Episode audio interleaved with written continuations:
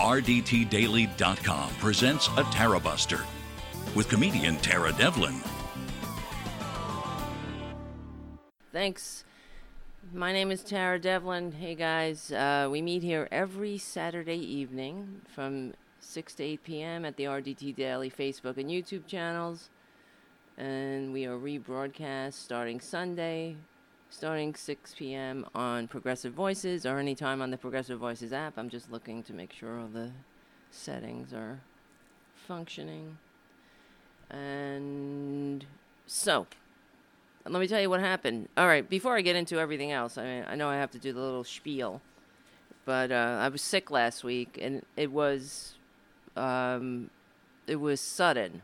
I woke up on Saturday morning with 102 fever, and I didn't know what the hell was wrong with me, so I went to bed initially, hoping that I could take some aspirin and it would go away. So I was fine on Friday night, 100% fine. No symptoms, nothing wrong with me. And so I woke up and I was really sick. I didn't know what the hell was wrong. And so the point is, that's why I missed the show. I would have done the show. I was trying to do the show, but I was like, I couldn't even sit up. I was, even when I sat up, I had a crashing headache. So I ended up going to the emergency room on Saturday night, even though I thought it was Sunday morning, because I fell asleep. I woke up at 6 a.m. I was convinced that it was Sunday morning.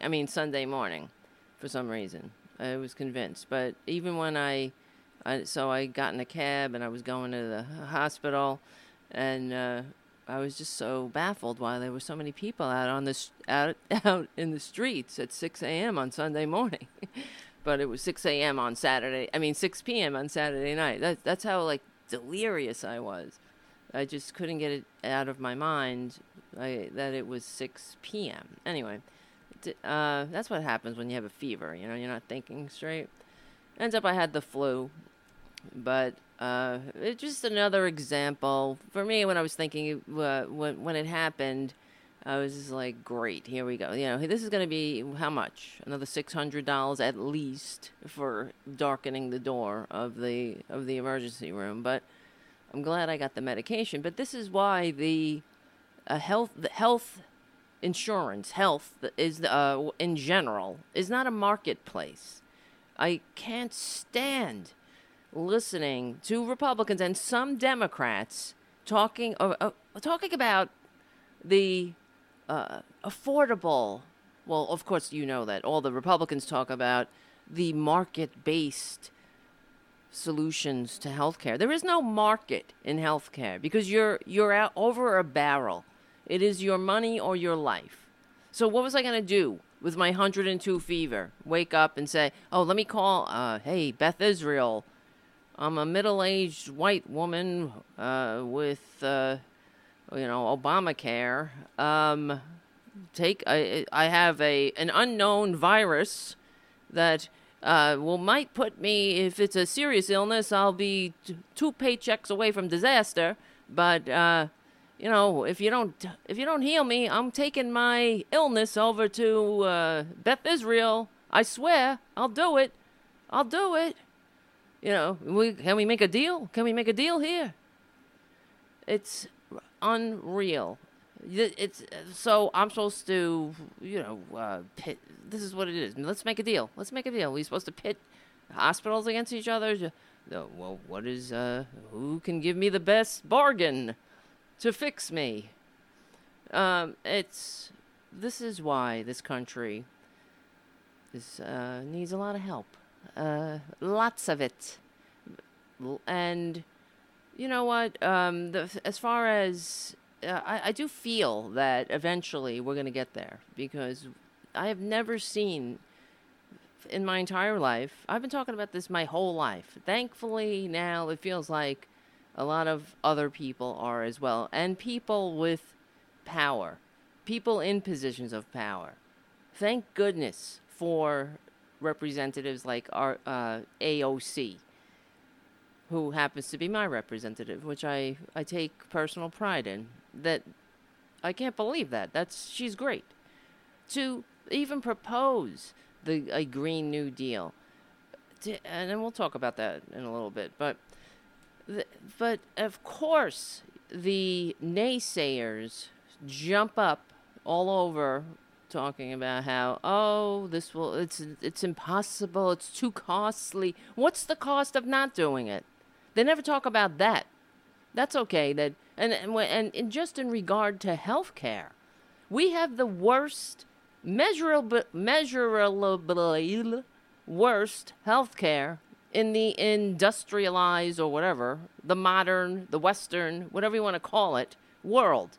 Not even the whole modern world. We're like there's one of three, or I don't even know. It's very not very big countries. A couple of others that don't have universal health care. We really stand alone.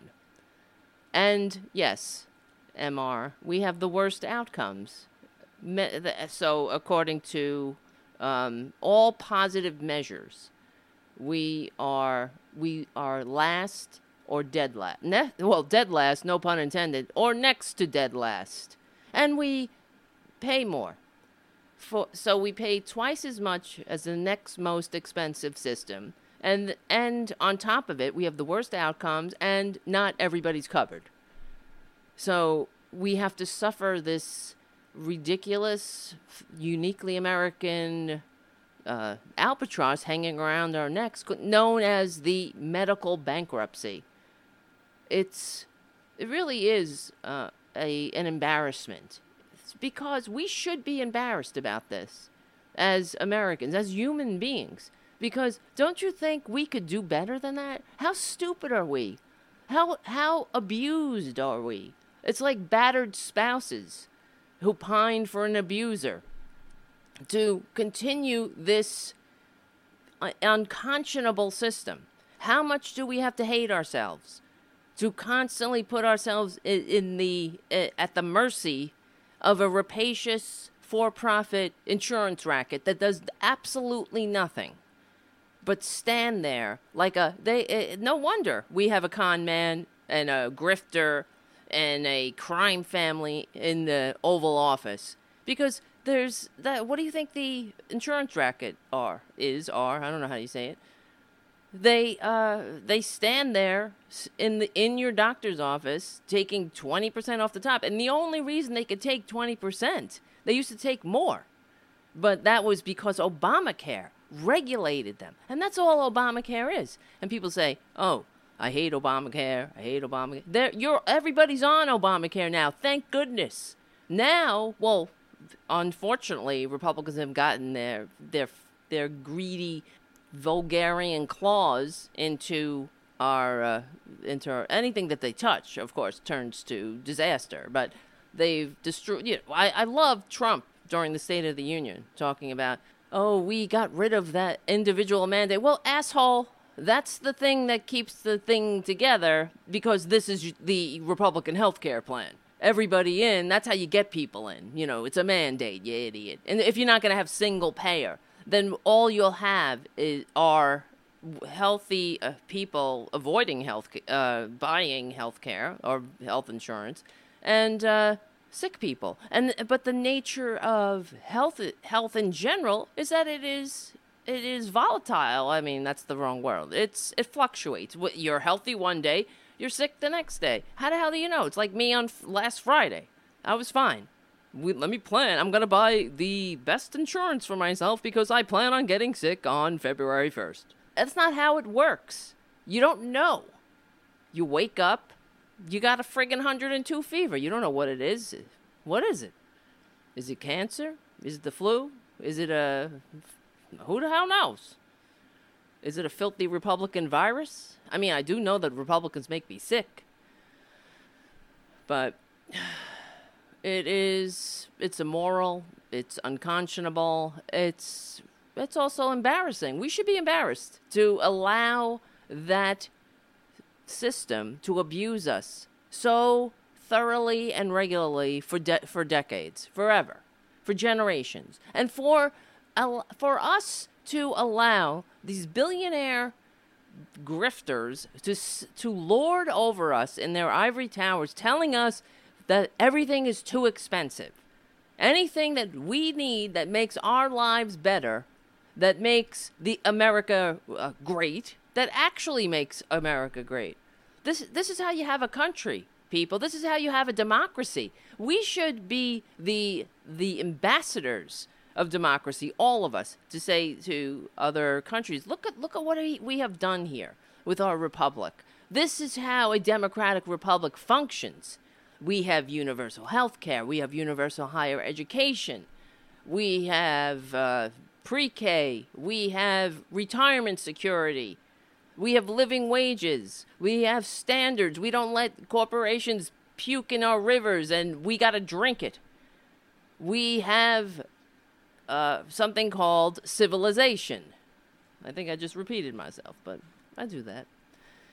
But that's what we should be about. Not, oh, we can't afford it. That's too much. That's, you know, that's why I can't stand Republicans or Democrats who are like, oh, that's too much. We can't have single payer. Well, it's whatever $1 trillion. Well, what about the system we have now that sucks? That's already put. How many people? How many? The studies show that 45,000 is it or 35? I think it's 45 a year needlessly die because they don't have access to care needlessly. So, and how many? We all have stories. We have everybody has a story about this bullshit. And why should we go on GoFundMe for begging for medicine on GoFundMe? Your insulin, your chemo. And then the thing that also drives me insane is when I watch whatever, the local news, or I saw something recently on TV about somebody who, it was some, anonymous angel paid off the bills at a hospital or something. Some billionaire had enough money to pay like all the fucking bills of everybody. So it's like, and they were like, oh, isn't that wonderful? Yeah, I guess it's wonderful, right? Yeah, I would appreciate that. But I would also be a little bit annoyed at a system where you gotta hope that a rich benefactor trickles some mercy upon you. That's not democracy. That is not the way it's supposed to work. And the newscasters, which pisses me off, they don't mention that. They don't say, isn't that effed up that we have a system? Like, I mean, good on that person, whoever that is, who paid the bills. If you got enough money to pay everybody's medical bills in a hospital, that's something wrong with that. There is something wrong with that system. That we all are begging for somebody. There shouldn't be. They need a different charity. Why should there be a charity of American citizens who are, struggling to pay health care bills? That shouldn't even be a thing. So, good on that person for doing that, but whatever, it shouldn't even be happening. And this system that makes billionaires, this is really the United States of serfs and lords at this point. This ain't no Democratic Republic. They're not paying attention to us. So that's why they're afraid. They're afraid of AOC. They're afraid of her because she's stirring up the pot. She's stirring up the system. Oh, no, don't rock the system, right? Don't rock it. They like it just the way it is. They like riding your ass to the bank mercilessly. They like that you beg and say, get your government hands off my Medicare. They like that. They laugh at that. They because it worked for them. It's, but it's not working for us. And they like that they pit us against each other like that. Blacks against white. Oh, a caravan's coming. Ooh. Scare. Let's get that wall up. But what else was I going to say? This system sucks. It really does. And I want to see it end. We all do. Enough is enough. How much does it take? I was very heartened when I saw Kamala Harris when she announced her, whatever, running for the president, which is already tedious. Who's running this day? Which billionaire is going to get in today? Who Bloomberg might announce, and who cares? You know what? If you're a billionaire, get the F out. Sit down. We don't need you. You're part of the problem. And if you don't realize that, the French had a remedy for that, right? It was called the national razor. We're not quite there yet, but it's coming. It's a coming. And it's not about envying success. It is about maintaining a functioning democracy that all those people, they want to keep us in all these foreign wars of corporate aggression all over the globe because, you don't want to dishonor all those who died and put their lives on down already because of these wars, these needless, unnecessary wars that Dick Cheney and George Bush lied us into, and on and on and on. You don't want to disrespect the soldiers who died, but what about all the soldiers who died creating democracy, creating a democratic republic that wasn't indebted to a rich benefactor, that we were promoting the general welfare over the welfare of the corporate elite, right?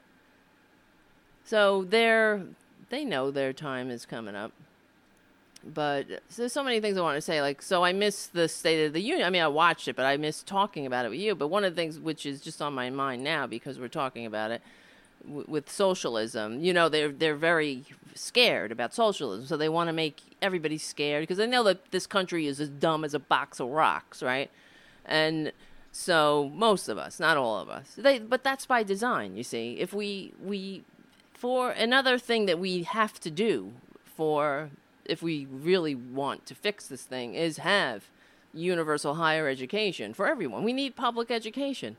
That's why Republicans hate public education, because in public education, we learn our common story. So for a country to be unified, one of the things that we need is a common story. We have to agree on certain things. So we don't have these, evangelicals sitting around teaching their kids that Jesus rode a dinosaur, and that's science class, right, for them. But meanwhile, how do you have a great country when you don't even believe in reality? It doesn't work that way. But so we need to have universal higher education. We can't afford these things. There's just too much concentrated wealth. And I don't think that chopping 10 off of, Jeff Bezos's bank account would matter a whit to that asshole, to any of them.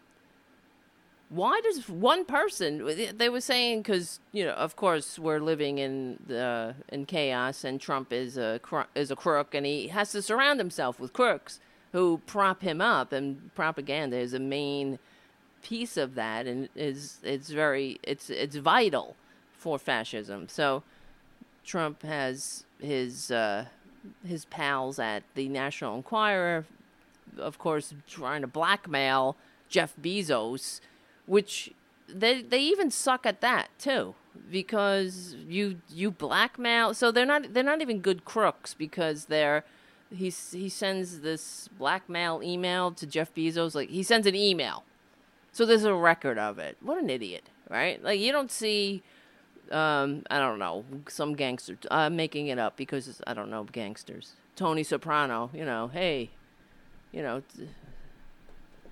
it's your you better pay your vig, like, on an email, or it's fishes for you, sleeping with the fish.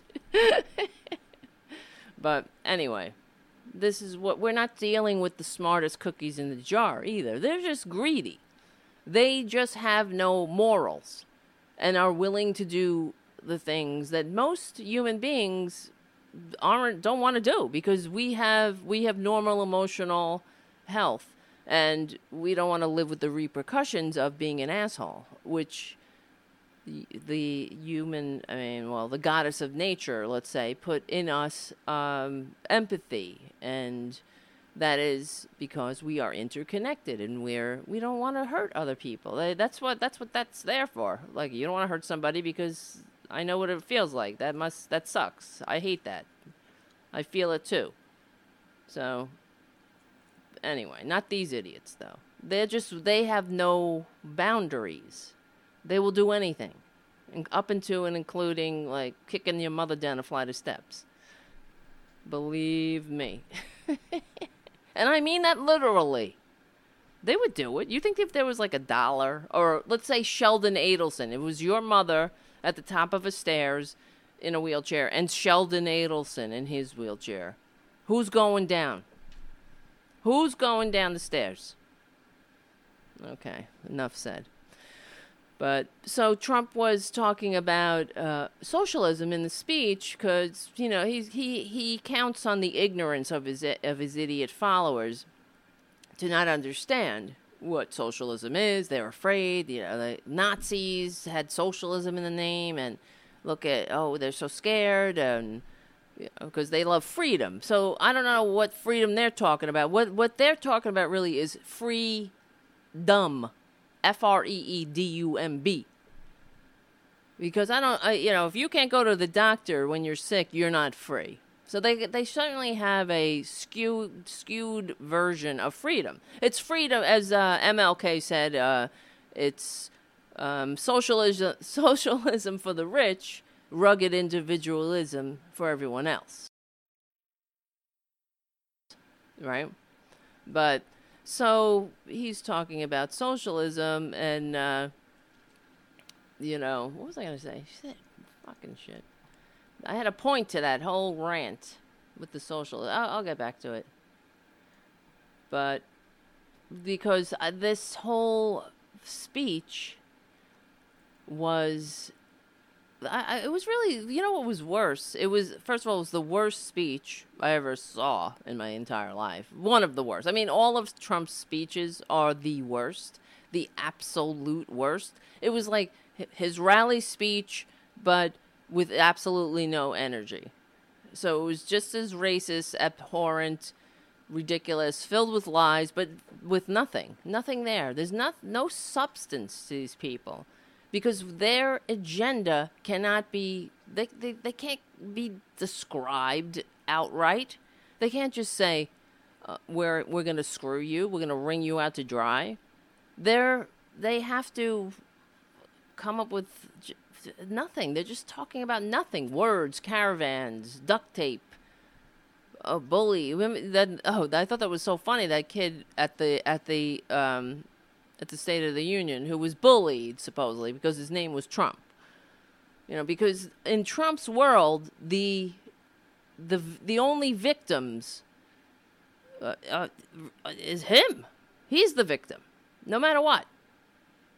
So, but I don't know if that makes sense, because if you didn't see it, let me just explain. There was a kid there that was brought in by trophy wife number 3, to as part of her stupid Be Best program. Be Best. They can't even speak like a human. Be Best.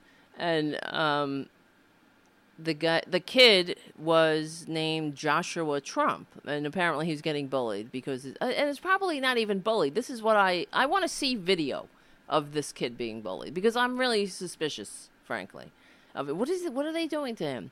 Are they saying, are they just ribbing him? Who knows? They're probably not even doing anything to him. But he's probably whining like Trump. And forget all the other groups that get bullied to the point of killing themselves, like LGBT teens or transgendered teens that are harassed mercilessly by these monsters. You got to get Trump. Oh, he's so bullied because his name is Trump. Poor Trump. He's so put upon. He only had everything handed to him. He was only born with $250 million that he bankrupted 6 times. The poor bastard. He only grifted his way into the presidency by being an egregious racist and, for some reason, squats in the White House despite receiving fewer votes. But poor Trump. What a victim. See, they're all victims. These rugged individuals, right? The Republican Party, they're so strong. They're so powerful. They're so manly, all of them. But they're always such whiners for some reason. They're crying. Oh, like I was saying this a couple weeks ago when what's his name? Eric Holder said, when they go low, we go high. When they go low, we kick them, right? He was saying, metaphorically, right?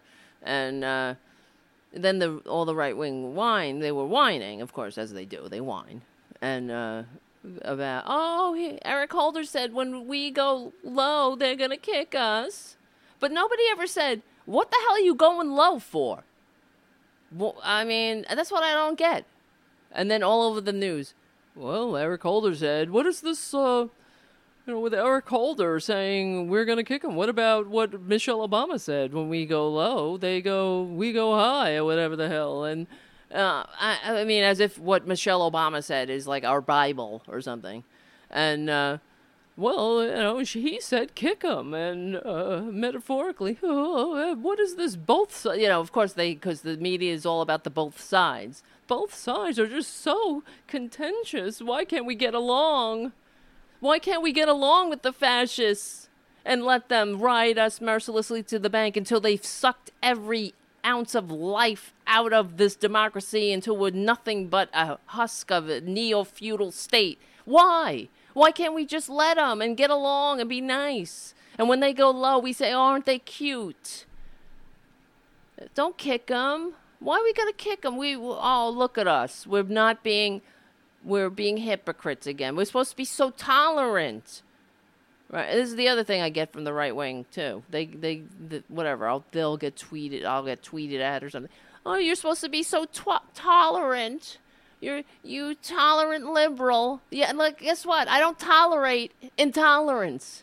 I don't tolerate fascism. I mean, wouldn't it be great if the Germans in 1939 or whatever didn't tolerate the thugs walking around with their stupid arms in the air like idiots?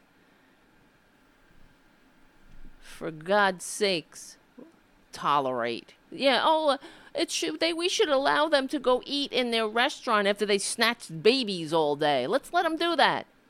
Because we got to play nice. They're not playing nice. You don't play nice with snakes. This is an emergency. We can play nice once we restore them to permanent minority status. And we can pat them on the head and say, oh, they're there. It must suck. But here, take a time out, boo-boo. You need, here's a mirror. Look at yourself. Look what you've done. But they don't. They would never look at themselves. They would never look around. It's always somebody else's fault. Somebody else did it, even though everything is a lie, too. Another thing, I was like the baby snatching. Oh, Obama did it. No, he did not. No, he did not. This is what I love with the Republicans, too. The recently, well, I was watching the Whitaker hearing, which we're going to talk about, too. And he was saying, well, we're just following orders. I mean, I found that because when the Democrats, the normal people, were asking Whitaker about this policy of separating children. And the fact is, this is what we have done. We have separated children from their parents, and some of these kids are not ever going to be reunited with their families. So who the hell knows where they are? That's how incompetent the Republican Party is. That's how unfit to lead, govern. They would be unfit to lead a drunken conga line. not a modern nation. They didn't even take records of the children that they separated from the parents. They were too busy snatching babies that they couldn't write them down. This is how sick they are. So they're like, oh, Obama snatched children. No, he didn't. He did not. That is just a bald-faced lie. Well, and then, so I was watching the Whitaker hearings, and it doesn't even matter how many times do you have to tell them. This is why it's not even worth it, wasting your breath on them. That's why we have to continue to move forward regardless of what they're whining about, because they're always going to whine. It's we don't have enough time. We gotta fix their f-ups again. We don't have enough time to go back and explain to them and argue with them as they dig in their heels and say, no, I'm not listening. I don't know. No, Obama did it. Benghazi. They're just liars. They're immature. They are unfit to lead. They are unfit to. They lack the emotional maturity that is required to function in a democracy. That's what you need, especially one like ours, because we are a diverse people. We are a nation of immigrants, regardless of the fact that whatever these Republicans did, which one of the things they did is they removed that from the one of our. Whatever.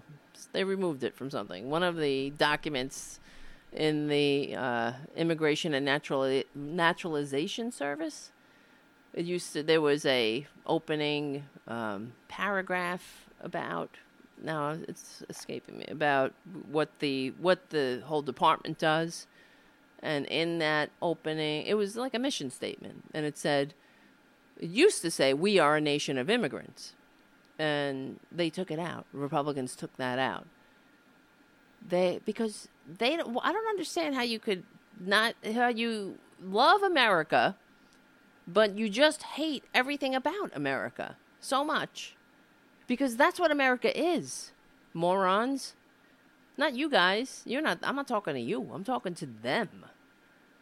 What is America? And if you're not a Native American, then you're an immigrant.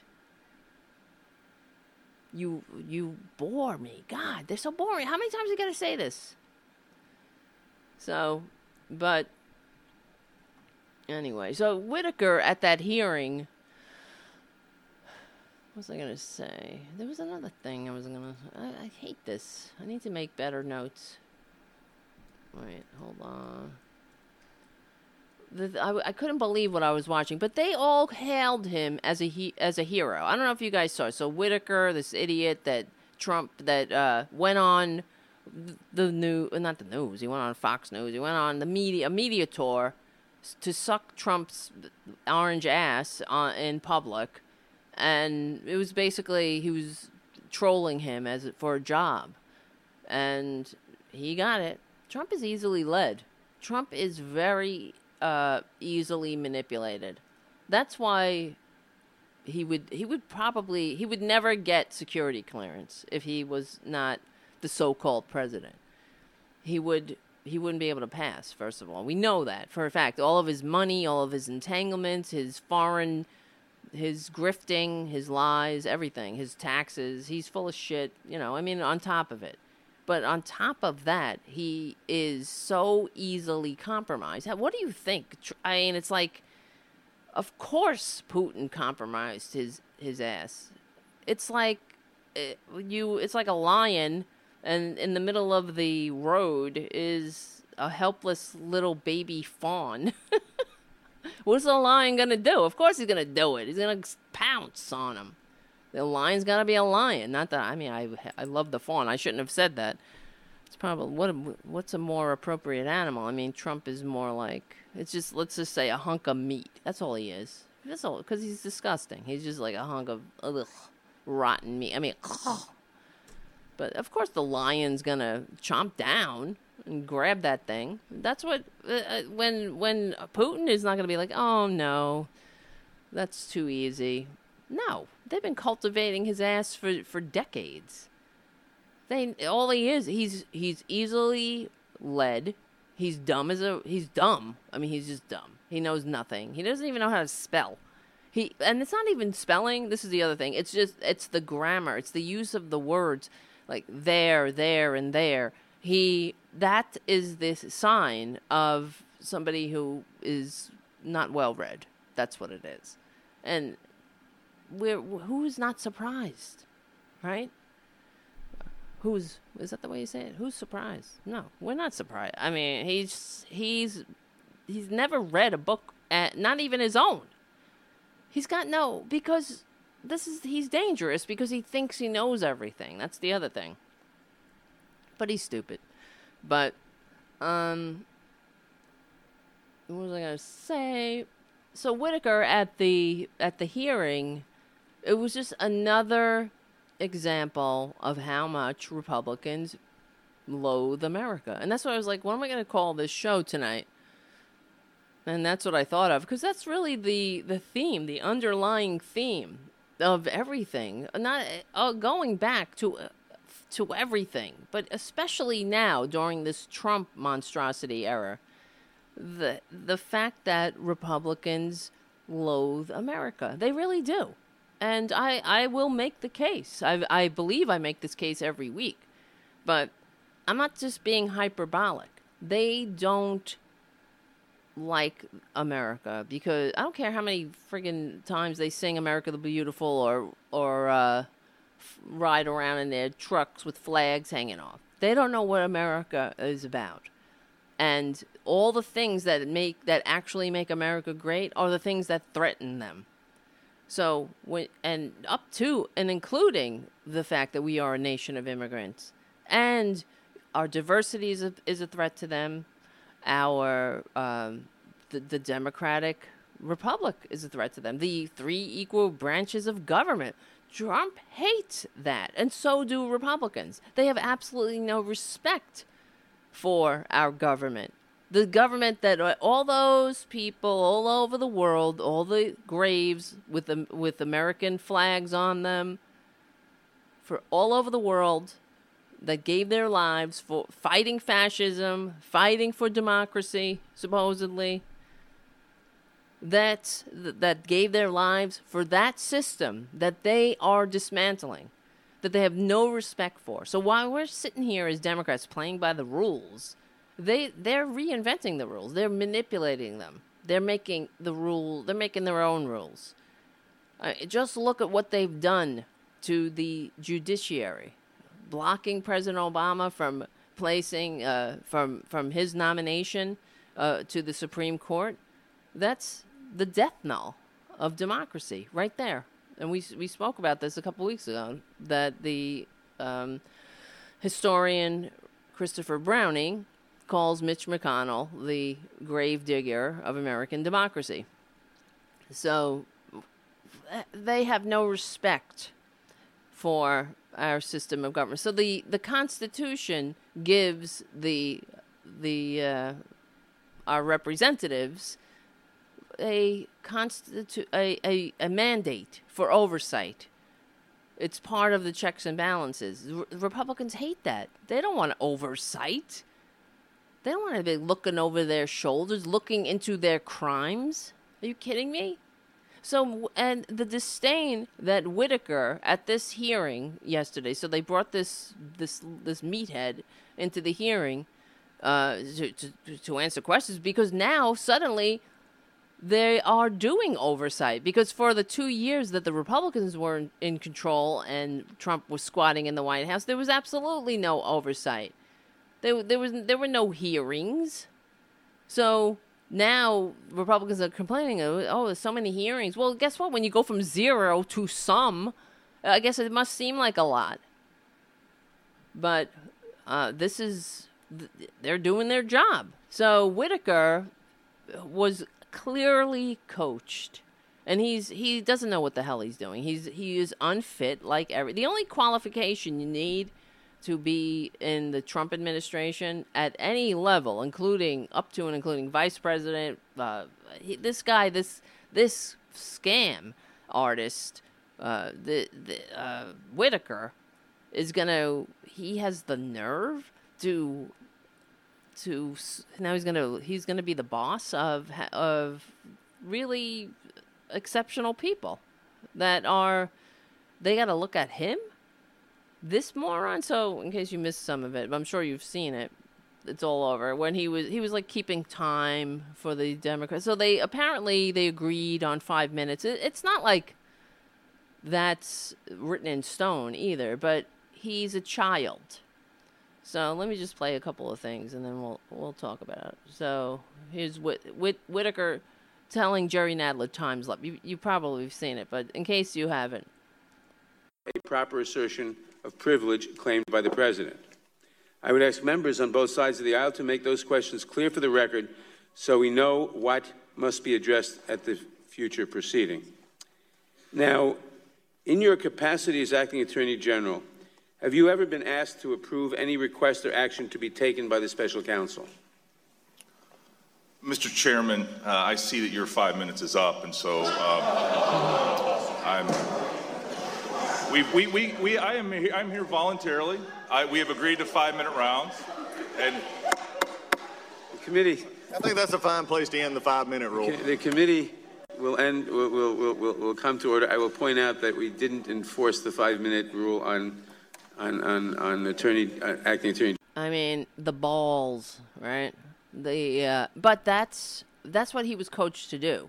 So he's, instead of answering questions, being sincere and answering questions, he's watching the clock, he's stalling for time. Every time they ask him a question, he's like thinking about it a really long time. He's looking at his paper. I mean, if this guy needs this much time to think about things in the Justice Department, he's unfit. So, so let me see. There was another one. There's a couple here, but let me see. Whitaker. Here's with Barbara Lee. He pulled the same thing with the time. Woman, can the clock be restored? It was. I'm sorry. What was your? I don't know if your time's been restored or not. Mr. Attorney General, we're not joking here, and your humor is not acceptable. Now, you are here because we have a constitutional duty to ask questions, and the Congress has the right to establish government rules. The rules are that you are here.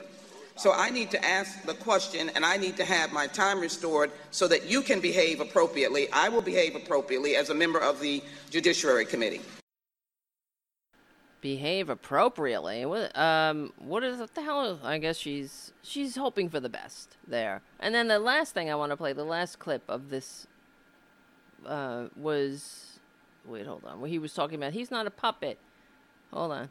Can you say right now, Mr. President, Bob Mueller is honest and not conflicted? Congressman, I'm not a puppet to repeat what you're saying. Are you able to say it, or do you not believe it? I have answered your question as to what I believe about the special counsel. I stand by my prior statement. Can you say it to the president, though? Congressman, I am not here to be a puppet to repeat terms and words that you say that I should say. Can you say that to the president? Regular order. Mr. Chair, he hasn't answered that question. Sorry? He has not answered the question if he would say that Mr. Mueller is honest. The time of the gentleman has expired. The witness may answer the question. I don't have anything further to add. I think I've answered the Congressman's question. So, yeah, of course, he's not a puppet to the democratically elected representatives fulfilling a constitutionally mandated oversight role.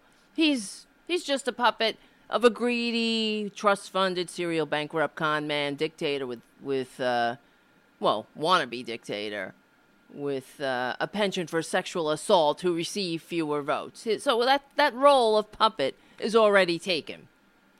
And all over Twitter, the right wing were celebrating this vapid, I don't know, meathead. That's all I keep thinking, because that's what he is. He's a meathead. And they were, the Whitaker owns the Dems. They didn't see that coming. Your time's up. I'm not your puppet. He's not but they said nothing about him not answering questions, not just the utter disrespect for the democratically elected representatives. Because when they're when this asshole is disrespecting the representatives, he's disrespecting us, the American people, we the people. We elected him, them, you know, not him. So he's showing the disdain for our system of government and the people who participate in it, and hoping for the best. Which is, it reminded me of, I live here in New York, and the fucking cops or whatever, I'm just cursing for no good reason, but whatever, I'm sorry. And they had something happened, I can't remember, it was a couple years ago with Bloomberg, not Bloomberg, de Blasio, and they were turning their backs on de Blasio wherever he went, these cops, because whatever. And it really infuriated me, because it's one thing to have a problem with the civilian leadership. That's fine. Take it through the proper channels. And when they were turning their backs on de Blasio, they're really turning their back on the people. The democratic system of government, where we all showed up and we voted for de Blasio. They don't like de Blasio for some reason, because, well, they were told. I mean, that's the whole thing. Not that, de Blasio bends over backwards and does everything for the cops, but whatever, that doesn't matter. They are told by their leadership to, they don't like him. They want Republicans in there, is the short story. And it's whatever. I'm just conflating the two, really. But that's what it reminded me of. It's just the utter disrespect of the system, of the, system that so many people fought, bled, and died to entrust to us. And he's up there. He has absolutely no right to be there. And so for the State of the Union the other night, when Twitler gave his horrible speech, his awful, low energy, divisive, filled with lies, nothing speech that had nothing to it. It was just a bunch of words. It was like, why don't you just vomit words? And it was like, he was hijacking the people. How much longer are we going to allow this to go on? That's what I was thinking when I was watching it. How much longer are we going to allow a con man to stand up there and take us hostage? I mean, Trump likes taking hostages, clearly. He took federal workers hostage. They have no respect for the working class. And in fact, that's one of the things I want to say. It's tax season. So now, of course, the results of Trump's tax bill is coming home to roost. I don't know if I'm saying that is us, ours. I'm speaking like I got a fever here. But so people are going to get their taxes done, and they're finding out that they're getting hit with bills because they're not. They owe a lot of money, thanks to Trump. But here's why: the fact is, Trump's tax bill is nothing but a giveaway to the 1%, which they didn't need. In fact, we need what AOC is talking about.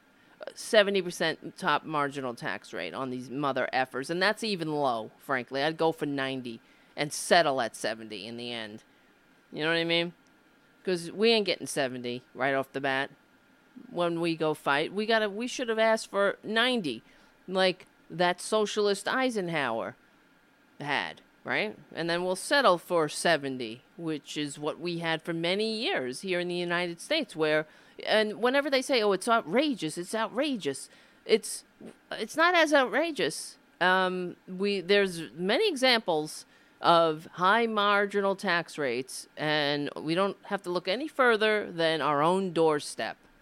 Right here in the good old US of A, when all of the times when these Republicans want to drag us back to where they supposedly America was so great, everything was booming.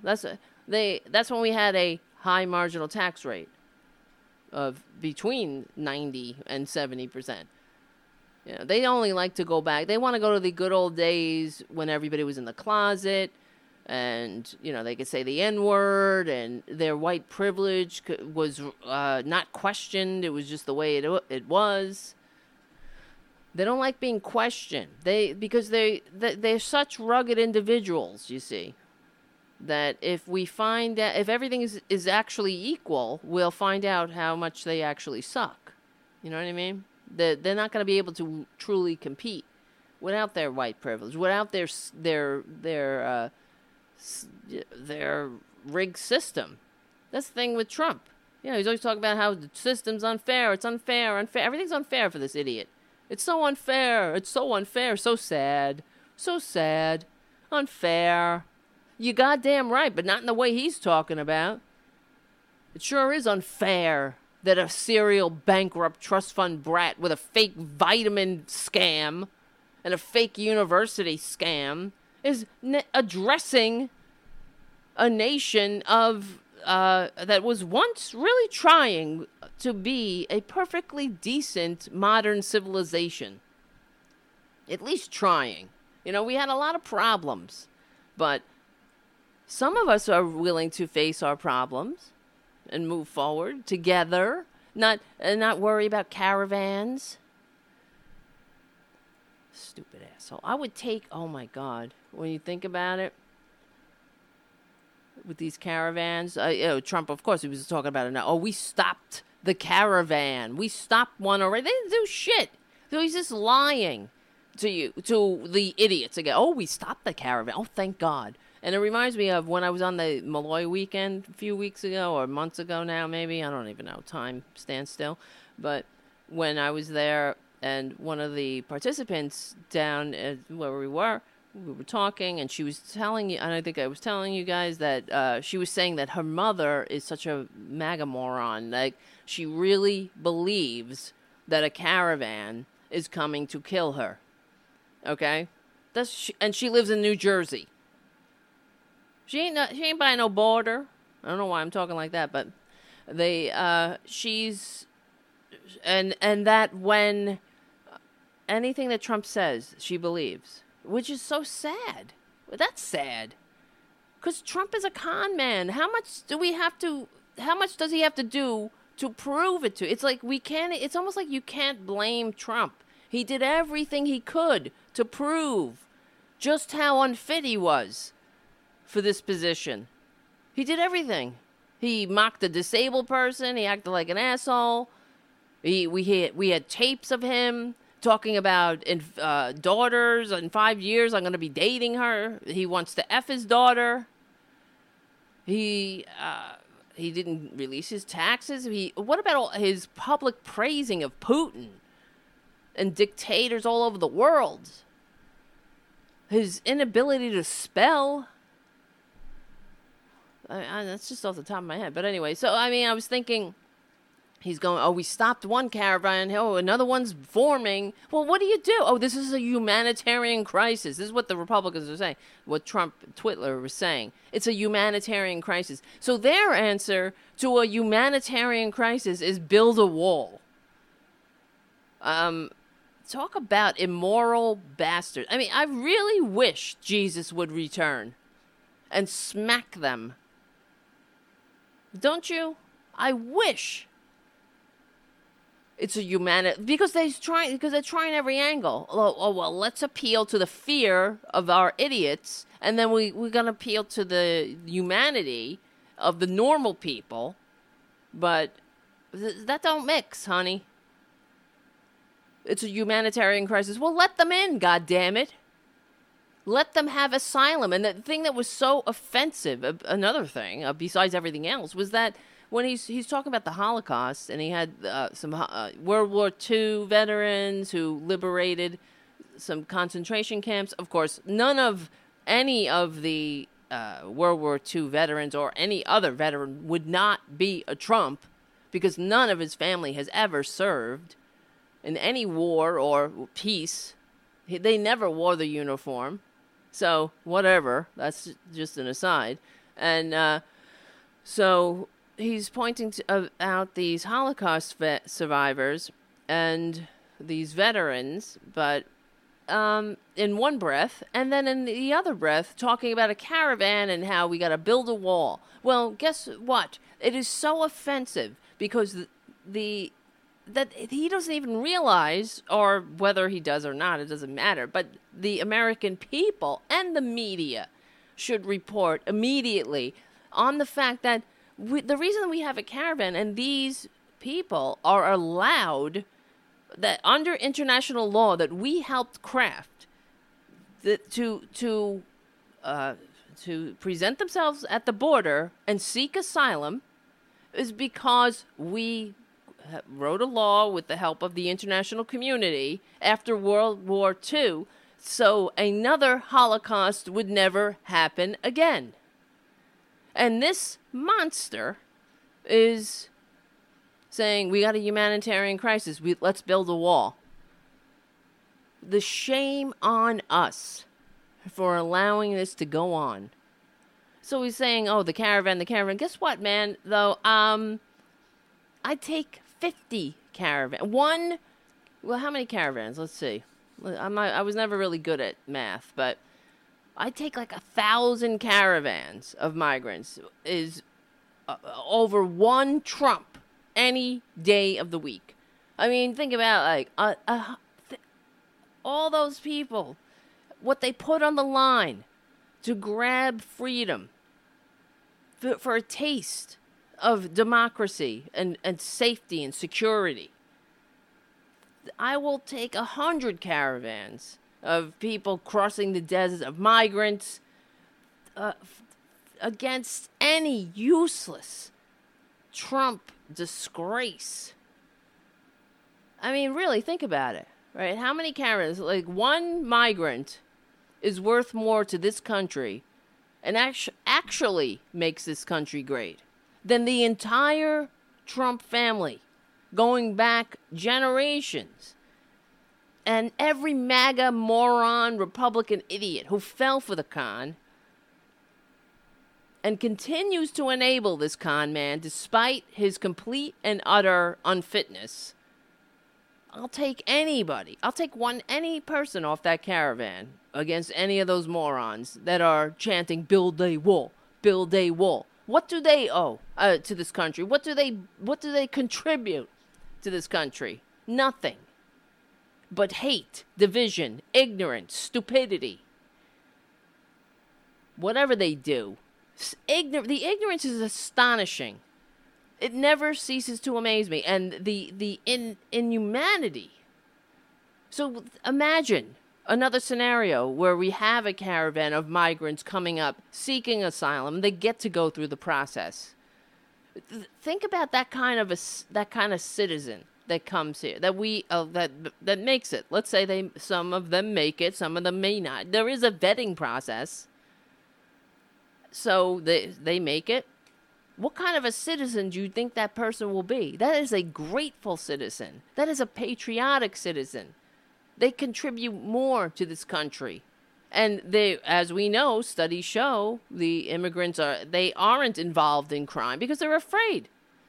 They don't want to get deported. Stupid bastards. Not the immigrants. I mean, what about like Ivanka? How many migrants is worth one Ivanka? I'll take, Jesus, or trophy wife number 3. How much contribution? 1,000 caravans would, I'll take over any Trump, even Barron. I don't even care. Get out of this country, all of them. Go back to Scotland, you bastards. But, I mean, Ivanka, what a grifter. And trophy wife number 3.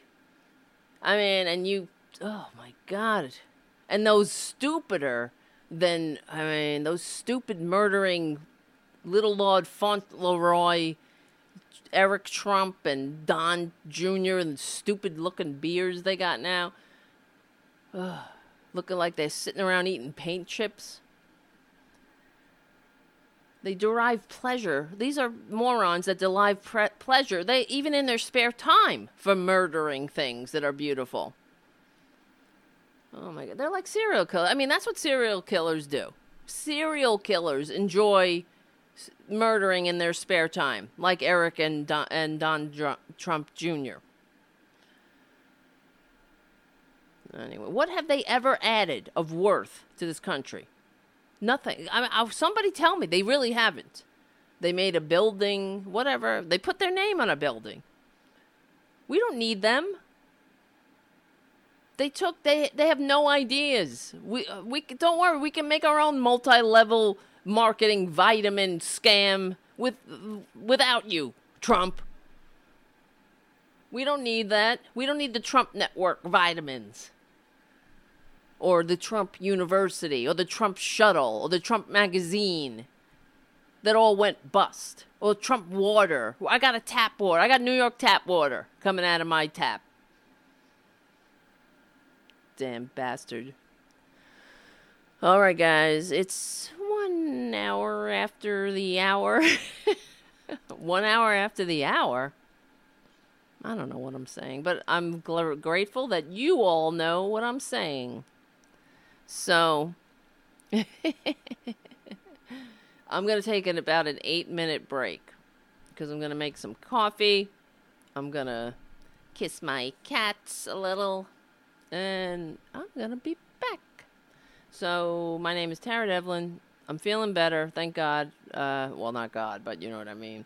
Nam Myoho Renge Kyo. We'll thank that. And we'll talk about more things on the other side. Many things to talk about. I'm just looking for the date here. What's today? The 9th. All right. I'll see you guys on the other side. Tara Devlin. See you in 8 minutes.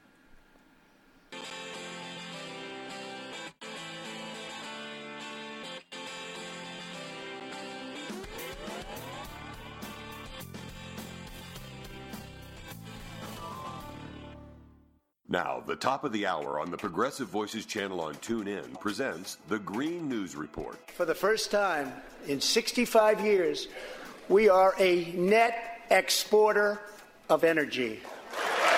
Trump's State of the Union was low on facts, but high on oil. With climate change, the cost of failure is existential. Democrats bring climate science back to the U.S. House. Plus, new data from the federal government show 2018 was the fourth hottest year since scientists began keeping records in 1880. So it is hot in here. I'm not crazy. Well, all of those stories and more straight ahead from bradblog.com. I'm Brad Friedman. And I'm Desi Doyen. Stand by for 6 minutes of independent green news, politics, analysis, and snarky comment. Carbon is killing us. Mexicans are not. This is your Green News Report.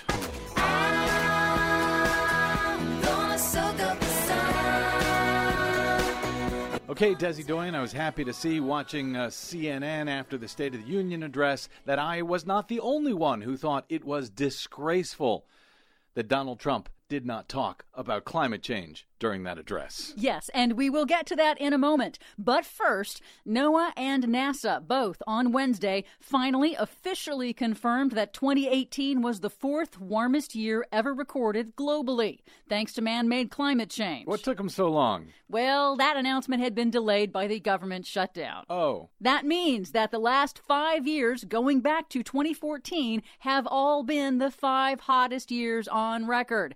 Nationally, NASA said rainfall is also trending upward. 2018 was the third wettest year in the overall U.S., and 9 eastern states experienced their wettest years ever. Well, it's great to have the American scientists back at work. British meteorologists are predicting that the next 5 years will be even hotter than 2018 was. And NOAA announced this week that in 2018, extreme weather disasters like wildfires, hurricanes, and floods killed 247 Americans and caused $100 billion in damages. Maybe I liked it better when they were furloughed and we didn't have to know about that. So keep all of those facts in mind as we turn to President Trump's State of the Union address on Tuesday night. Trump did not mention climate change at all in the address, or the Americans killed in extreme weather disasters over the past year, or even the booming U.S. renewable energy industry. But Trump did tout his rollbacks of pollution regulations and inaccurately took credit for booming U.S. oil and gas production. The United States is now the number one producer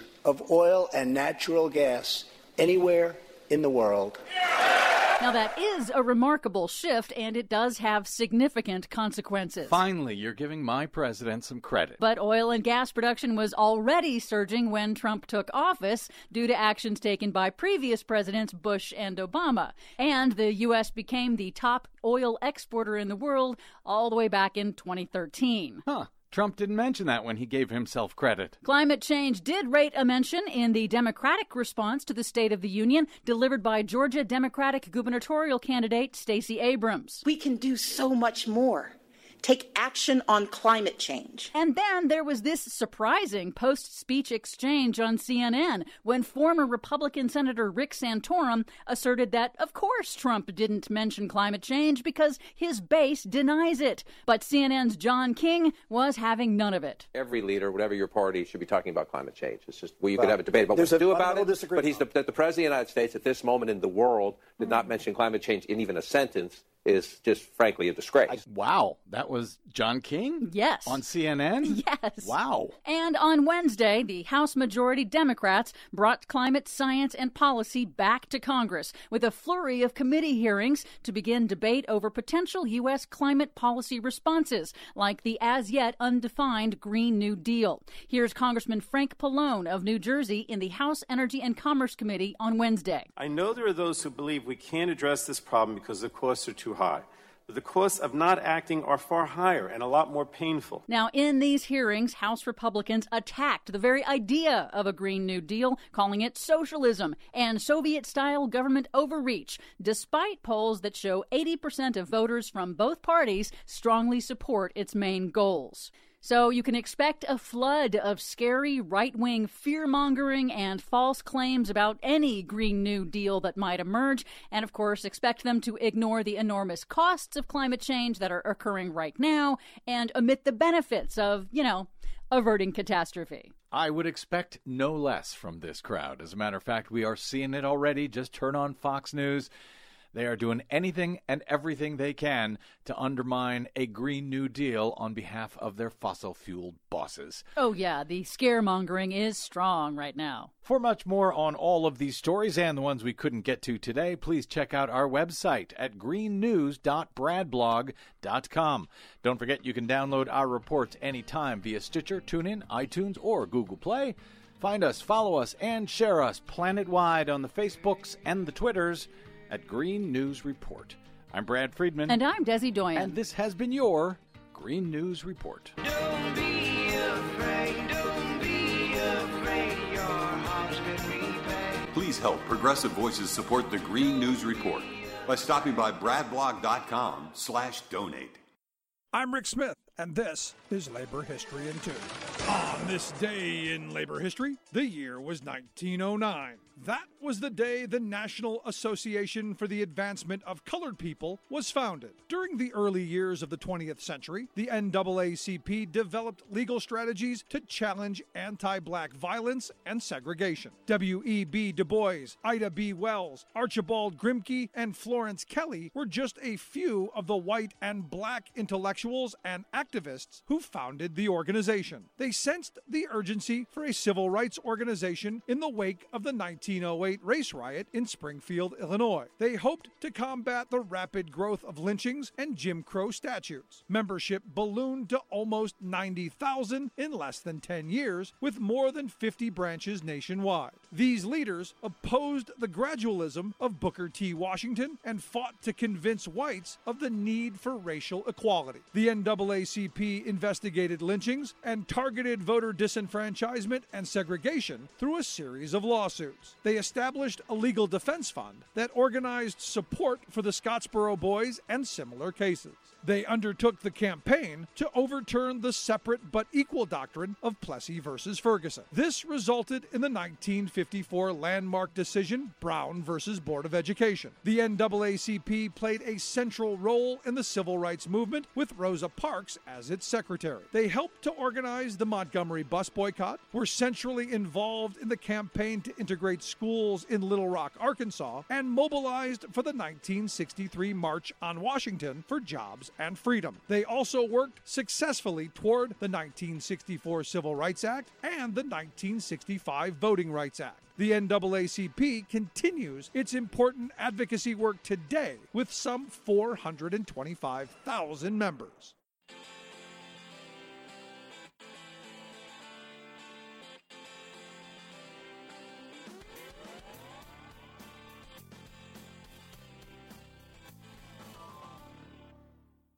Welcome back. Hi, I'm Tara Devlin. Thank you for hanging out every Saturday evening from 6 to 8 p.m.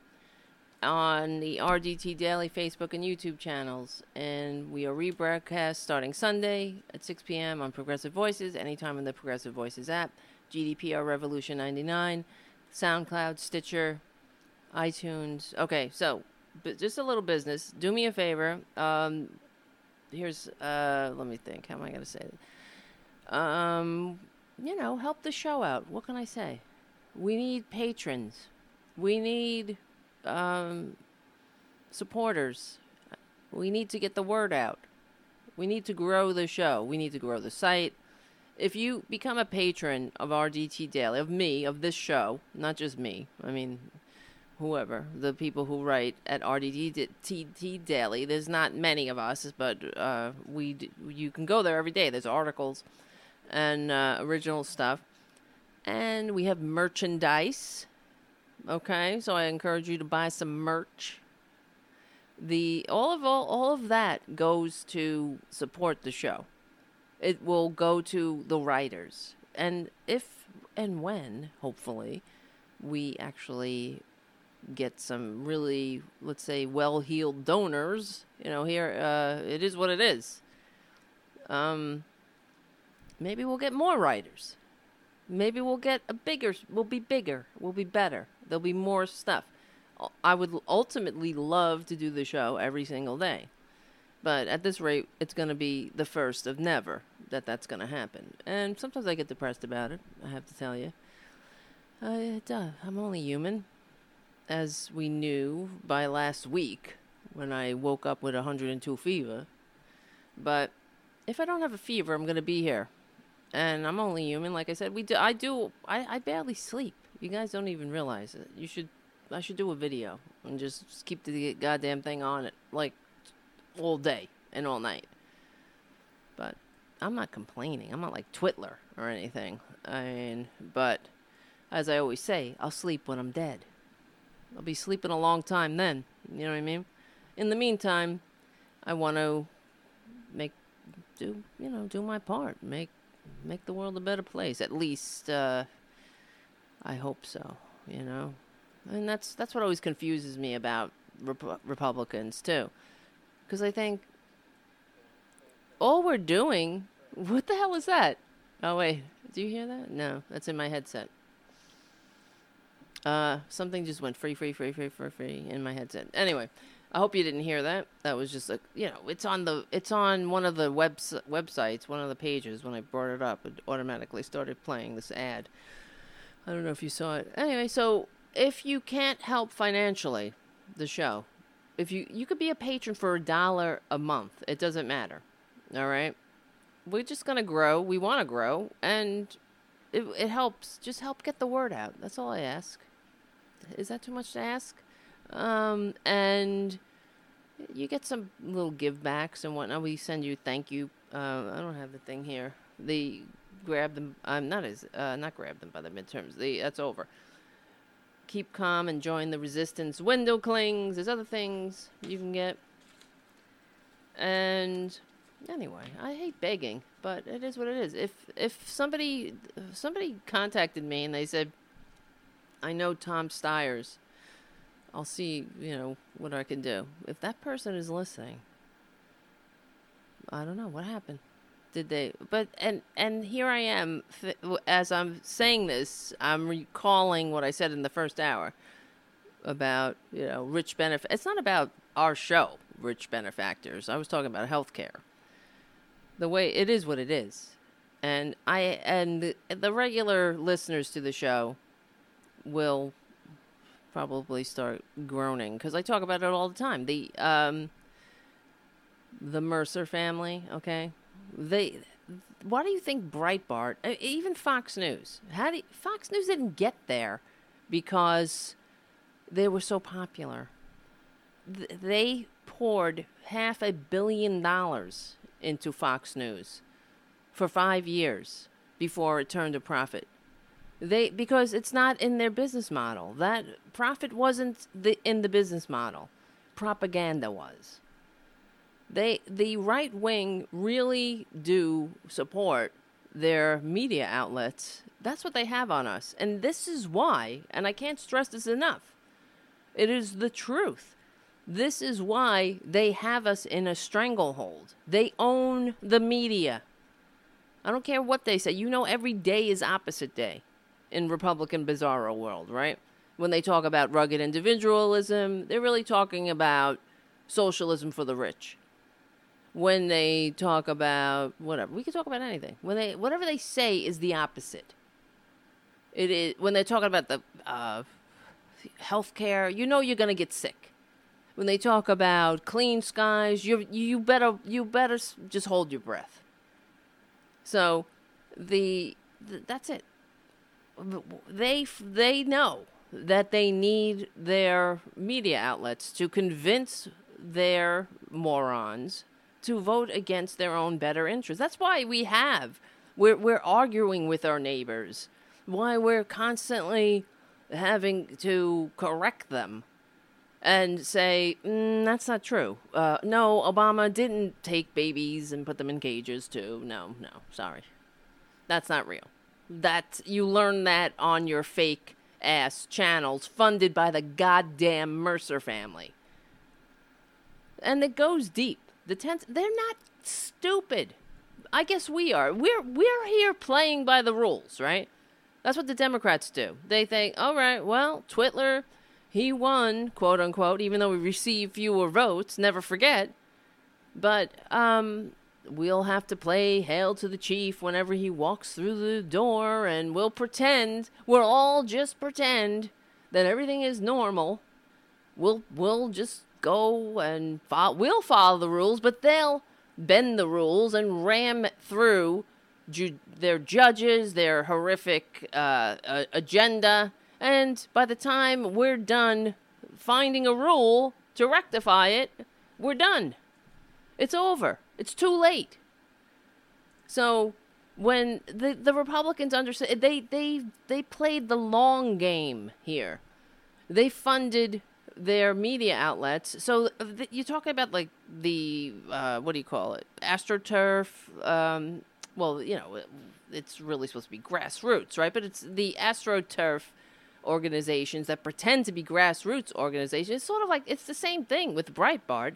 That's supposed to be some independent website that just blew up because they had so many followers, and the right-wingers just love to consume that content. No, they had billionaire backers that bought them a townhouse in Washington, D.C. and staffed it. And they sat there and they put out their rag bullshit, race-baiting bullshit, no matter what, no matter if ad revenue came in. They didn't have to open a Patreon page. I guess, well, this was before Patreon, but they didn't have to beg and say, donate. They had their funders, and this is why, Steve Bannon, when he left the White House, went back to Breitbart, and then apparently they got rid of him. The Mercer family had a falling out. Who cares? But that's who they are, and the Mercer family is they got their tentacles into everything, and including our government, and they understand. They're not playing by the rules. They're playing this game. They need their compliant dupes, so they're writing articles. Oh, it's the caravan. That's your problems. It's not that you don't have universal health care or you don't have access, to whatever, a living wage or retirement security or schools or whatever. It's because some brown person is getting $15 in a welfare check extra or something. But I've been saying this again and again. We'll see what happens, as Trump would say. So if you can, buy some merch, become a patron. I'm getting tired, whatever. And what else? If you don't have the money, then you could also, of course, there are some people that share all the time. They share the show. Tell people about the show. You know what I mean? Join our stuff. Follow us on Facebook, Twitter, share our content. That helps too. Give us a review on iTunes. I mean, whatever. You get it. You know what I'm saying? And next week I'll do the same rant. I'm very sorry. It is what it is.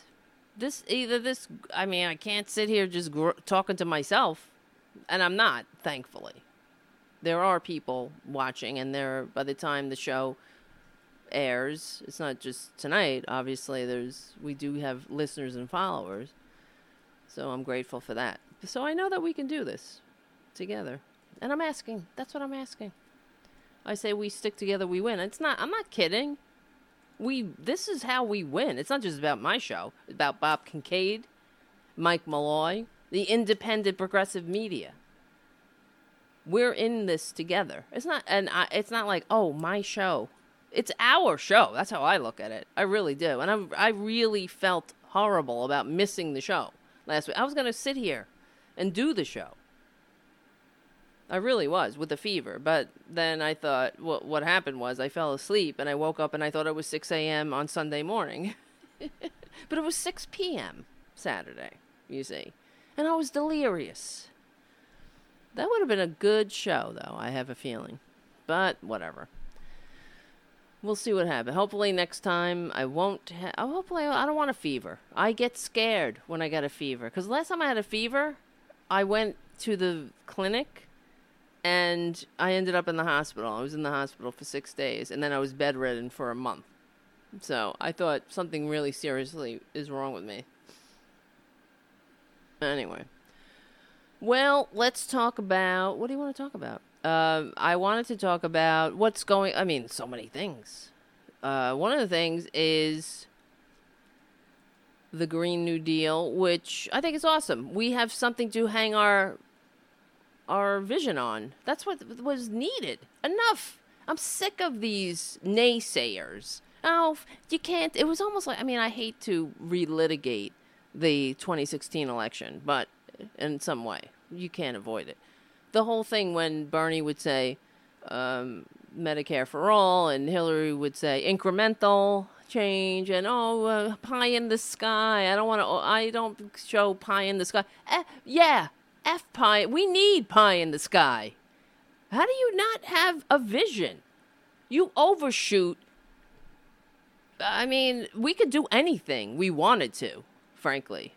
And we need a unifying, wouldn't that be great? Something positive to rally around.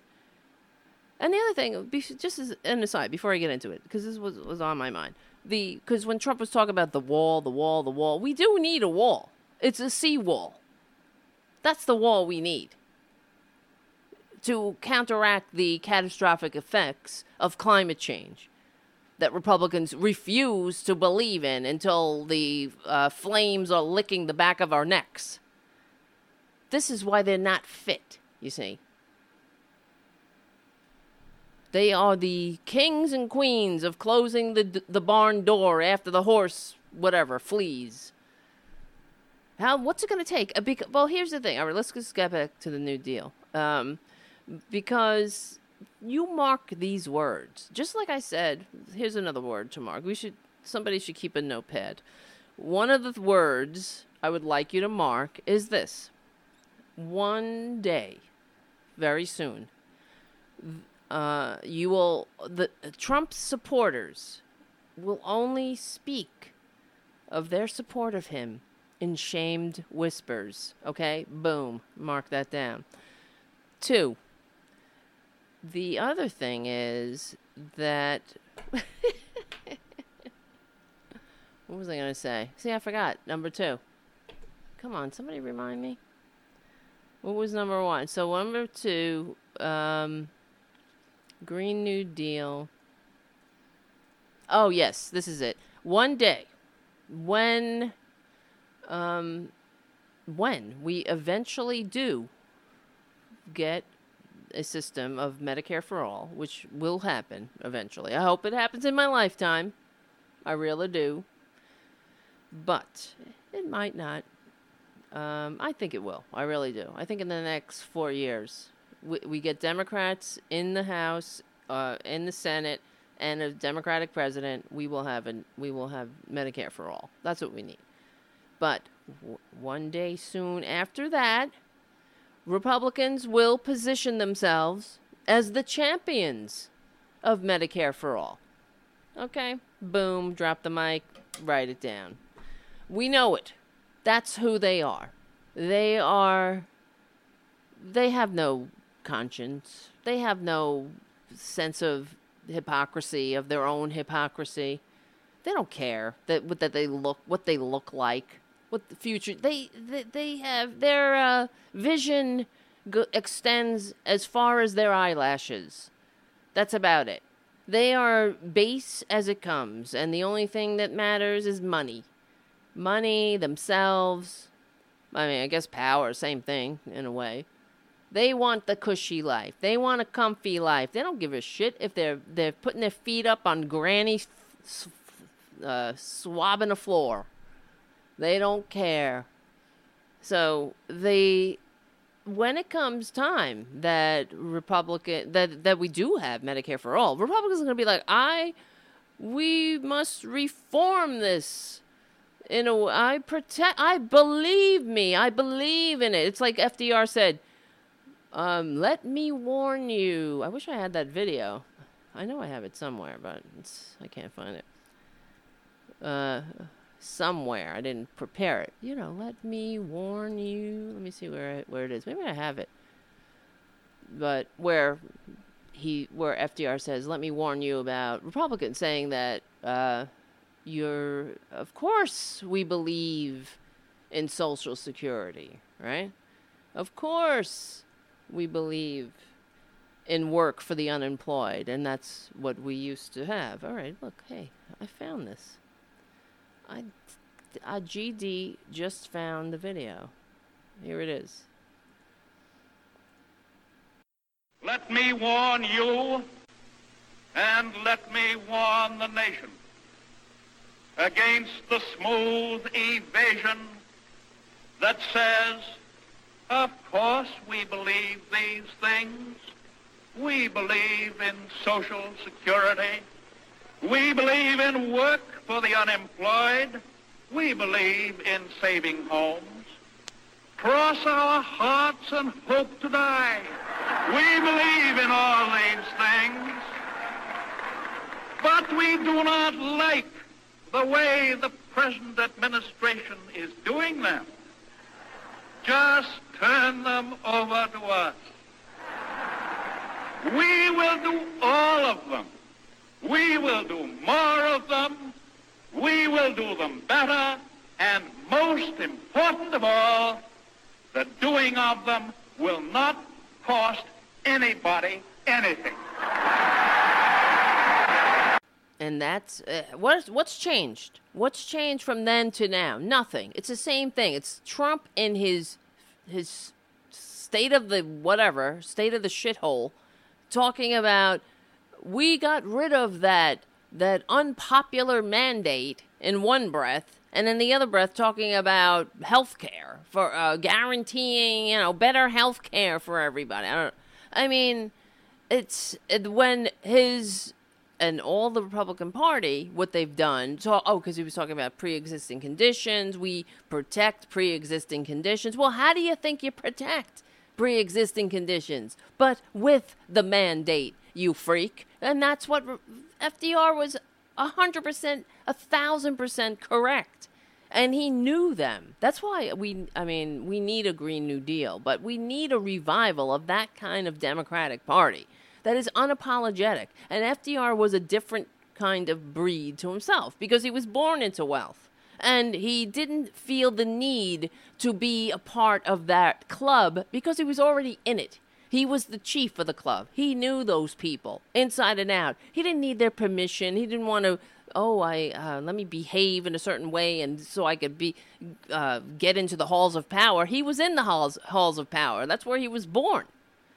So and that's what I always think with, if I want to psych 101, President Obama, I always think that he tried to be all things to all people. And of course, as far as he was concerned, I believe that Obama was sort of like a national Rorschach test where we all projected our hopes and fears on him.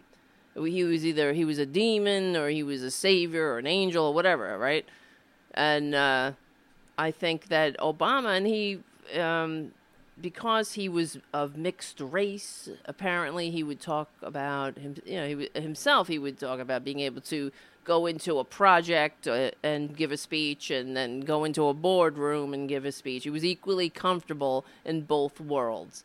And he always tried to be that bridge between the worlds. And I believe that the problem with Obama was that he put too much credence on that world that was already tearing this world apart. That was ravenous. That was riding this world, the world of the working class, as it has always done for generations. And when President Obama talks about Wall Street and Main Street rising and falling together, bullshit. That was a lie. Bullshit. Wall Street does just fine when Main Street falls, as we see. He's trying to build up some bullshit unity when what we needed and what we need now, thank God, is being talked about. Well, not God, but you know what I mean. Nami Horengego, you know what I mean. But a Green New Deal, that's what we need. We need an ambitious agenda that we can all get around, like a Green New Deal. Imagine rallying around something other than war, rallying around all of us getting on board with going to completely renewable energy in 10 years. How come we can't do that? Are we that dumb?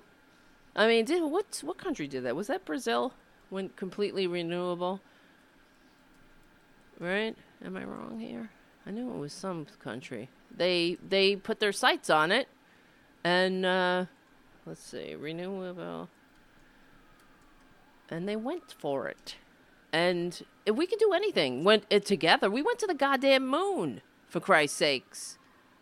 So why wouldn't we be able to transform our system of energy and have a revitalization of our infrastructure in a green, in a Green New Deal? Why can't we have universal health care? We have enough money. Don't ever let them tell you we are broke. We're not broke. We are broken. Yeah. As Gandhi said, there's enough for everybody's need. No, there's enough for everybody's greed, just not for everybody's need. That's it. Right there. There is no reason. How much does Jeff Bezos own? What is he? Bezos' net worth. I just want to. $130 billion. $130 billion. And why is Donald Trump up here? I'm looking at the top billionaires. $3.1 billion? Who the hell is that? What? I want to see those tax returns. He might be that now because of his grifting and his self-dealing in the White House and all the bribery that's going on and all the emoluments flying around. I mean, you better watch. It's like you got to go. You go into the Trump Tower or whatever. You got to duck all the friggin' emoluments flying through the air. Flying here, flying there. But, I mean, that is really unconscionable. In a world where you have right now, there are old people not taking their medication. There's GoFundMe pages of people begging for chemo, dialysis. They're begging for diabetes medicine. And this one human being has $130 billion. And for what? Why is he hoarding $130 billion? And the fact is, yeah, he made Amazon or whatever, but you get to a certain point, the entire system is rigged to funnel more money to the top. So he's paying a lower tax rate than his secretary. His investments are accumulating tax-free in some instances. These capital gains taxes. He's paying lower taxes there. The working class and the poor are taxed coming and going. Not Jeff Bezos, not Bill Gates, Elon Musk, these billionaires. Get the F out of here. How is this normal? And this is what I'm talking about. That's the conversation we need to have. Oh, so the other thing that I was wanted to talk about because I was, I always I watch MSNBC a lot. I just have it on a lot, just listening to it. And Stephanie Rule was talking about what a great economy it is. Oh, in this great economy. I mean, didn't we just come off of a government shutdown where we were treated to story after story after story about one person after another not being able to pay their bills, not being able to, wondering if they're going to be able to keep their homes, their cars, their health insurance, their health racket insurance. So how is that such a great economy? This is why the media is designed to screw us and make us forget just how screwed up the system is. If the media, why isn't the media, I mean, if this was a functioning democracy, the media would be reporting that it's not a great economy. So unemployment's low, but when you're one paycheck away from disaster, this isn't a great economy. And one billionaire, at the top has $130 billion. And 70-something% of the American people are one paycheck away from disaster, then that's not a great economy, Stephanie Rule. She's like almost ecstatic reporting it. I mean, it's so irritating. The economy is humming. Is it real? Maybe for you in the ivory tower, it's humming. Here in reality, here on Main Street, mother effer, everyone's holding on by a thread. And guess what? When they go to get their taxes, they think they're going to get a little bonus. They're going to get a tax. They're going to their tax wherever. They're going to H&R Block. They're going to get their stupid $500. They're going to go and buy something special, maybe a big TV, so they can sit around and forget that their life sucks in Republican hell and they don't have health care anymore. And they hope they don't get the flu. They're going to find out they owe now. Because the Republicans, their plan, they're funneling more money to Jeff Bezos' pocket. That plan that they put in place, like bandits, like Paul Ryan and his bandits, and Rand bandits, they had to, in order to make it work, quote unquote, they had to hit the working class full force right now. They could not ease it in over time. As we know, the way it stands, the Republican tax scam, any benefit that that there were for working people goes away in 10 years, and everything for the rich stays in place. What kind of system is that? Why are we so cowed? Do you think? I mean, the French, like I said before, had a remedy called the national razor. Like, if that ain't the recipe for the national razor, when is it? What is it going to take? Because how much do they have to say? Do they have to come right up into your face and spit in it and say, you are worthless. Go die. Go listen to Joel Osteen and get your reward in heaven. You got no prosperity, and pray to Jesus. You must be doing something wrong, working your three uniquely American low-paying jobs. Maybe you can be an entrepreneur. Maybe in your fourth job you can drive an Uber. That's or open an Etsy store or do something. You got to be, I mean, I'm sorry. That's the American spirit. It used to be that everyone had a decent middle class life. That was the American dream. Now it's, maybe go on GoFundMe if you get sick. So you get. I mean, if you write a heartbreaking enough story on GoFundMe, I'm sure they will cover your chemo for at least a week. So, but hey, maybe it'll be better. I heard in paradise there's angels and mansions and everybody's happy and singing, and you see your granny again. You see all your pets that you lost. And Jesus will play guitar with Jimi Hendrix and Janis Joplin, and it'll be awesome.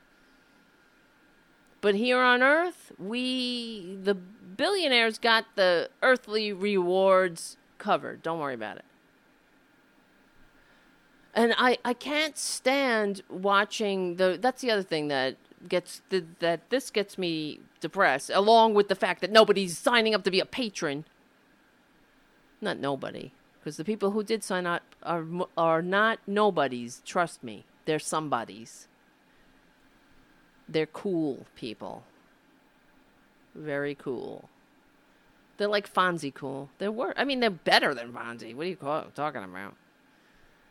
They are early adopters of this whole empire, of the Tara Buster empire. But I'm getting off track. That's ridiculous. I'm just being silly, but almost serious too. You see, I lost my train of thought again.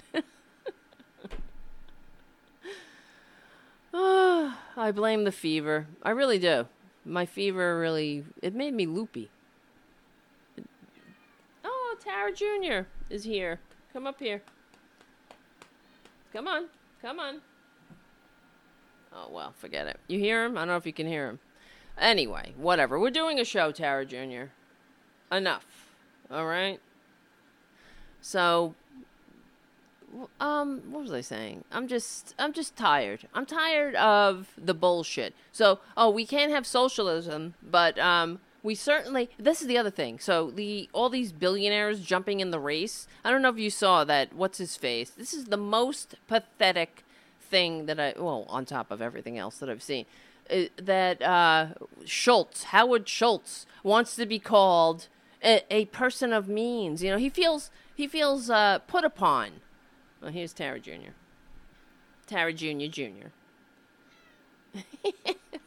What's the matter, huh? Do you like being on the podcast? All right, get out of here. You bother me. Get out of here, I said. I'm doing a show. So, anyway, so they adopt the lingo of liberals. It's the same thing with Trump, how he's talking about, we have a humanitarian crisis. So they adopt the lingo of being a normal human being, and they twist it. So we're supposed to, what? Oh, he's just a person of means. Like, differently abled. Like, developmentally disabled. Or, you know, differently able. Oh, no, no, no. We can't pick on him. He's a snowflake. He's too delicate. He needs his money, you see. He's like, he needs it around him to protect him from the scary, scary world of people who are picking on him for being a person of means while we're all hanging by a thread. How is it? And this is what I'm saying. So enough. We're all in some kind of national psychosis, frankly, that's okay. That, just a couple weeks ago, we're all talking about how everybody's, like, losing their homes because they missed one paycheck. And now the Stephanie Rule's up there telling us how the economy is humming along. It's humming along. And we have, this is what I was saying, I was going to say, that the, that's what gets me the most are when right-wingers, these average morons, that contact me on Twitter or wherever, like, defending the billionaires. Do they think, it's sort of like when women, Republican women have to be even more misogynist than the Republican male. It's Sarah Palin is a case in point, as is any other right-wing woman. They have to lambast anything that has to do with anything that is traditionally considered a female characteristic, like nurturing, caring, whatever. That anything like that. Not that men can't be nurturing and caring. That's their whole dumb, stupid mindset, though. But anything that is traditionally considered female, they disparage as weak. You know, you got to be strong. Like, they think it's strong to throw tear gas at a mother and with two babies in diapers, at a barefoot mom. You know what I mean? That's what they think. That's strong. It's strong to be a douchebag. It's strong to sit in front of Congress and disparage the entire system of government that the founders that they so supposedly admire so much, that the founders gave their lives, fortune, and sacred honor to entrust to us. And actually, that's what I was going to say earlier, which I forgot because everything is jam-packed up there in my brain. But when Trump talks about socialism, he's like, oh, we don't like socialism. We prefer freedom. And all the moron right, they all, yeah, freedom. Right? And they're all belly, what do you call it? Slapping each other and, you know, jerking each other off on the right side of the aisle. And so, freedom, right? They think they like freedom. But these are the assholes that, like, you know, everything's got to be cushy and you can't say, oh, that's a gotcha question. You got me, gotcha. I'm getting out of here. Bye-bye. Bye-bye. Trump says bye-bye. But they're so delicate, you see. But the socialism that they rail against, they have these average Joe morons railing against anything that actually, you know, that makes this country worthy of. You know, it's like I was saying before. It was like the fact that I'm just getting distracted. I'm sorry. I just have to say it right now because Tara Jr. is sitting over here staring at me and he's about to pounce. And I'm trying to, like, ignore him and hope he goes away. But come on. I'll just put him right here. He's bothering me. I'm sorry, guys. This has been a shit show, hasn't it? It's a short show. Anyway, but what was I going to say? You see what I'm fucking saying? All right. So, socialism. See, I fucking forgot again. It was like, I'm sorry. You're going to give me 0 stars now. God damn it. So how come I can't think anymore? I guess I'm not completely better. Anyway, but one of the things I was going to... I'll probably think about it when I stop thinking about it. But because they were talking about Trump's speech was he's a person... not just the person of means. He wanted to... It was a speech of unity, right? So then the media goes... They jump right in with... Would you think that he's going to be unifying? And as if, like, the last 300 and whatever days never happened, or even more. How many days has it been? 6,000? It never happened, right? But, Trump is going to give us a unifying message. Well, why doesn't he start with stop taking credit for Obama's economy? This is the... I mean, these people can't even say the proper name of the Democratic Party. That's how immature they are. They have to say Democrat Party, which irritates the F out of me because it's like... I even heard Mike Pence saying that. The Democrat Party. That's what they... I mean, and that's a pejorative. They do that to... Because Frank Lonto, whoever, Lee Atwater, one of their spin masters told them that it sounds bad. It gives the people a bad feeling because it sounds like rat. So let's say Democrat, right? Because Democrats are rats, you see, because we want everybody to have health care.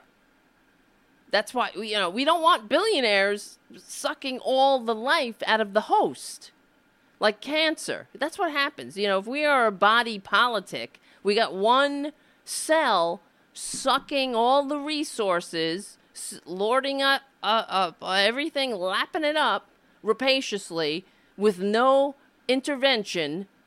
We will die, and that's who these billionaires are. So he's Tara Jr. Stop that. So when he's like, let's. You're talking about the economy, right? That's Obama's economy. If they really want to be unifying, then stop lying about the fact. It's as if everything just began. It's like life began on Twitler's inauguration day, and every day prior didn't ever exist. Now, when Obama took office, the economy was hemorrhaging 750,000 jobs a month. So what? All of a sudden Trump lands in with his scams and his fake water and fake university and decides to funnel to actually give more money to the rich, which was the problem in the first place, to actually exacerbate the problem. And that is some kind of miracle because suddenly corporations can spew their shit into our waterways and coal ash into our streams. And that's somehow, we are supposed to be collectively hypnotized into believing that everything it was such a dystopian hellscape before Twitler was, stole the election despite receiving fewer votes. And that's why they keep repeating it. So the media, instead of reporting all of what I just said, if anybody can make any sense of it, they just let it roll. Just let it roll. Let the lies. I mean, I guess you can't stop it, though. Because if you want to fact-check him every second, you'd have to stop the tape every second. I mean, but why not? Why not stop it? I don't know. I don't remember a time when Obama was president when they just sat a camera in the Oval Office and just let a stream of consciousness come out on a daily basis. And that's what he does. And it's like, Trump just tweeted and Trump just, I mean, when they say Trump just tweeted, it reminds me of like a baby like doing a poopy in his diaper. Oh, Trump's got a poopy in his diaper. Let's see what let's unpack this one and see what it's all about. Oh, my God. I'm so sorry, everyone, that I had like 5 brain farts. No, because I had something. I wish I had written it down. It was like socialism. It was about socialism and the Republicans and their insistence. It's just, I'll think of it. And you guys are going to be like, she sucks. We hate her. You see, now my life is ruined for tonight. Anyway, enough is enough with this shit, right? Enough is enough with this. Yes, we need a Green New Deal. And the other thing is, this is how we know exactly how we need it, that we need it, right? And that it is exactly the remedy. Because they're already releasing doctored versions of AOC's proposal, okay? So they've now online, and the right-wingers have been reporting about it, that there's that in the AOC's draft of the Green New Deal, hold on, is... One of the things in there is that she supposedly, it says that for people, we will cover everyone, including people who refuse to work. This is what it says. So this, it's all right, but that's a complete lie. They've doctored that and they've released it into wherever, online, into this whatever. And that's because they're scared. They also know how easily duped their right-wingers are, and, because it doesn't matter. Now it's out there. It doesn't matter how many times we tell them. That is a doctored version. They want the right wing, and this is how you destroy democracy, you see. This is partly how it happens. You devalue the currency of truth, and so regardless, if somebody, it's not even 100% about the New Deal. It's about manipulating their dupes into thinking that no, there's no truth to be found anywhere. It's the alternative facts universe. It's their you know what I mean? So it's either, oh, okay, it's AOC. It doesn't matter what the reality is. They already distrust the mechanisms of democracy in general. They're fine. They're all about, and this is how dangerous of a place we are in history, because it can really go worse. You think this is bad? If we don't get this back, and I've said this in the midterms, and thankfully we took the step in the right direction and got a Democratic Congress. But if we don't get the presidency back, if we don't get the Senate back, that it could all come crumbling down, because we have so much work to do. We have to start not only rebuilding what we've lost, but fix all the problems that Twitler and his Republican monsters left for us. Everything, the effects of climate change, the environment, all the regulations that they rolled back that protected people from the rapacious effects of corporate greed. They all need to be rectified. So before we can even build things, this is what I'm saying. Like, when we have to, there's so much on our plates that we really better shoot for the stars, as AOC is doing with the Green New Deal and the rest of those who have signed on to it, and don't let them dissuade you otherwise. Oh, it's too big, it's too pie in the sky. Forget that. Well, what else? Then get out of the way, and we'll do it. Then sit down and shut up. That's either lead, follow, or get the hell out of the way. Join us or not. You know, join or die. You know, these Republicans, that's what's so ironic. They love, like, flying the don't tread on me, join or die, right? What do they join? Nothing. They have nothing to offer but more disparity, more disgrace to this country. All right, so, guys, it's like I got, like, 30 seconds. I'm sorry about that whole whatever. I'll try to figure out what I was trying to say. I really... It's so weird. I was like, I had this thought and it was grabbed and it was losing it. Anyway, all right, guys, my name is Tara Devlin. We meet here every Saturday evening from 6 to 8 p.m. Give me a review. Maybe not now. I don't know. Think about it. A nice review. I'll see you guys next week. My name is Tara Devlin. Become a patron. Do something good for your, for the corporate, to fight the corporate media.